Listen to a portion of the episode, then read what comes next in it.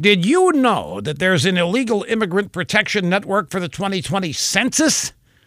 Yeah, according to Roll Call, a network of nonprofit organizations, local governments, and advocacy groups join forces to make sure the Census Bureau does a thorough job this year when it comes to counting illegal immigrants. And there's a simple reason this liberal network came together for the census. It's about money.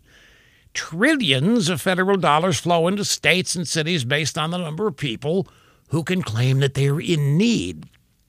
Liberals in blue states and blue cities depend on illegal immigrants to keep that money flowing.